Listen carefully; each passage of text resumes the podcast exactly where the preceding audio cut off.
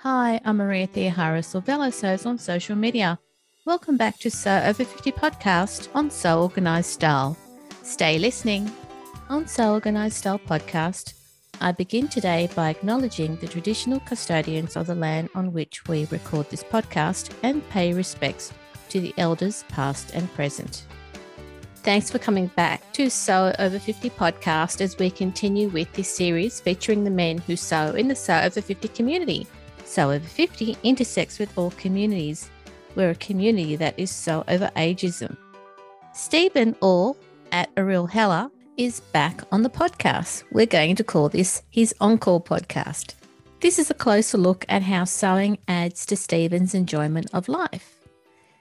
Let's get back to Stephen's interview. Talk to me about the project that you've loved the most. Well, I'd have to say it's that raincoat. I have it right there. Yeah, that to me was most challenging. The pockets, it had two way pockets, flat pockets on the outside. It was working with a waterproof outer shell and then a, a wool lining. That was the green pepper pattern. And it was a very well done pattern, very detailed instructions. So it came out perfect. It was one of the things that I was just really, really proud of. And unfortunately, well, fortunately or unfortunately, uh, the climate here is such that I don't get to wear it that often because it's too warm and it's not wet enough. But when I do wear it, people cannot believe that I made it. You know, I get compliments on it. And they say, "Oh, that's a nice jacket." And I say, "Yeah, thanks, I made it." And they went, "What?" you know, so it looks like it's from some uh, outdoor outfitter. Those compliments are a lovely reinforcement of your sewing skills. Is there a style you like to make?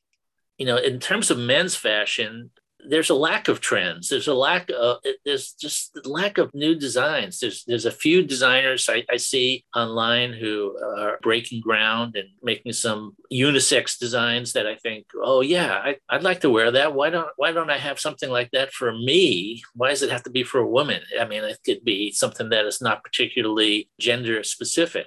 I guess the trend towards unisex and non gender specific garments is something that I do like and I wish would kind of keep going. Seeing more non gender specific styles would be really great. Do you buy the same colors all the time, Stephen? I gravitate towards earth tones because that's kind of my color palette if I'm going to wear something. So browns and oranges. But I'm lately I've gotten into purples and blues. So I'm pretty open. I like wild colors. Kaffe Fassett has kind of taught me how so many different colors that you don't think would go together can go together. Mm. And I like to think that I have a pretty good eye. You know, if I'm trying to say make a garment with three different fabrics, I can just lay different fabrics next to each other on my mm. table and step back and go, yeah, that can go. That can go together, even though it's, you know, purple and orange, that goes together. So for outer garment, I love working with wool, wool and wool blends. I've been doing a fair amount of flannel shirts, cotton flannel, cotton, but you know, there's there's cotton and there's cotton. You can get some cotton shirting and it's just beautiful and, and hangs beautifully and and then others where it kind of feels stiff and maybe it doesn't quite lend itself to the right drape. What other fabrics do you like to sew with? I like viscose, which is, I guess, rayon. Mm-hmm. And I guess I like it all. I'm not a big polyester person, but I recently made a shirt out of polyester. What's it called? It's a very lightweight seersucker, a polyester seersucker. I made a shirt for a friend of mine and it just mm. hangs beautifully and it's light and airy and even though it's synthetic. Mm. But it's it's all about you know that that's the hard part of when you're buying fabric online is you can't feel it. You know, when I go to the fabric store, I always unroll a piece of it and hang it and see how it hangs and mm-hmm. see how it drapes and hold it in your hands and see how it feels. And when you're buying stuff online, oftentimes that's a gamble. Mm-hmm. And I know a lot of these stores uh, say you can request a small piece, but I almost never do. yeah. I just say, all right, I like that. I'm going to take a chance. And I've got a few pieces that I'll never use because I, I really don't like them. But yeah, cost of doing business. Yeah, it is. Is there a time with your sewing that was truly memorable? Two of my children live in Los Angeles, which is down in Southern California. I'm in Northern California, down and uh, you probably heard of Mood Fabrics. Yes. um, you know, from uh, Project Runway. Well, I went to the Mood Fabrics warehouse in, in Southern Cal when I was there, and it was like a kid in a candy shop.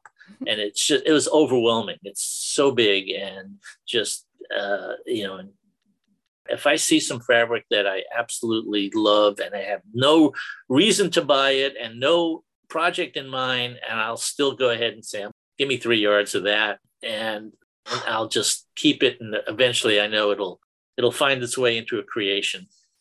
Okay, that's great. That then becomes a special project, right? Do you have any sewing idols? Peter Lappin, who is he's been one of my idols in terms of his sewing style. And I've corresponded a little bit with him, and he's given me some feedback on a couple of projects and been very forthcoming. Dwayne McLeod, mm-hmm. mainly menswear. I don't know. Have you talked to him?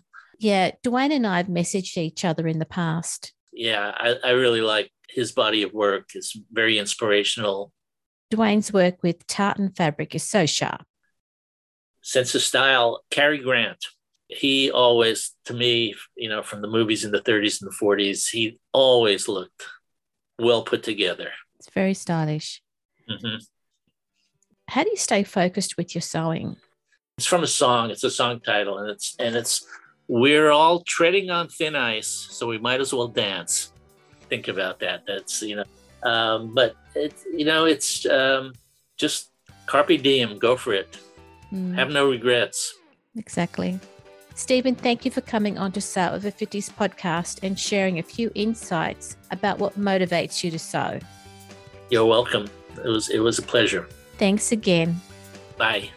Listeners, if you want to be a guest editor about a topic that you wish to share with Sew Over 50 followers, make sure you direct message Sew Over 50 on Instagram.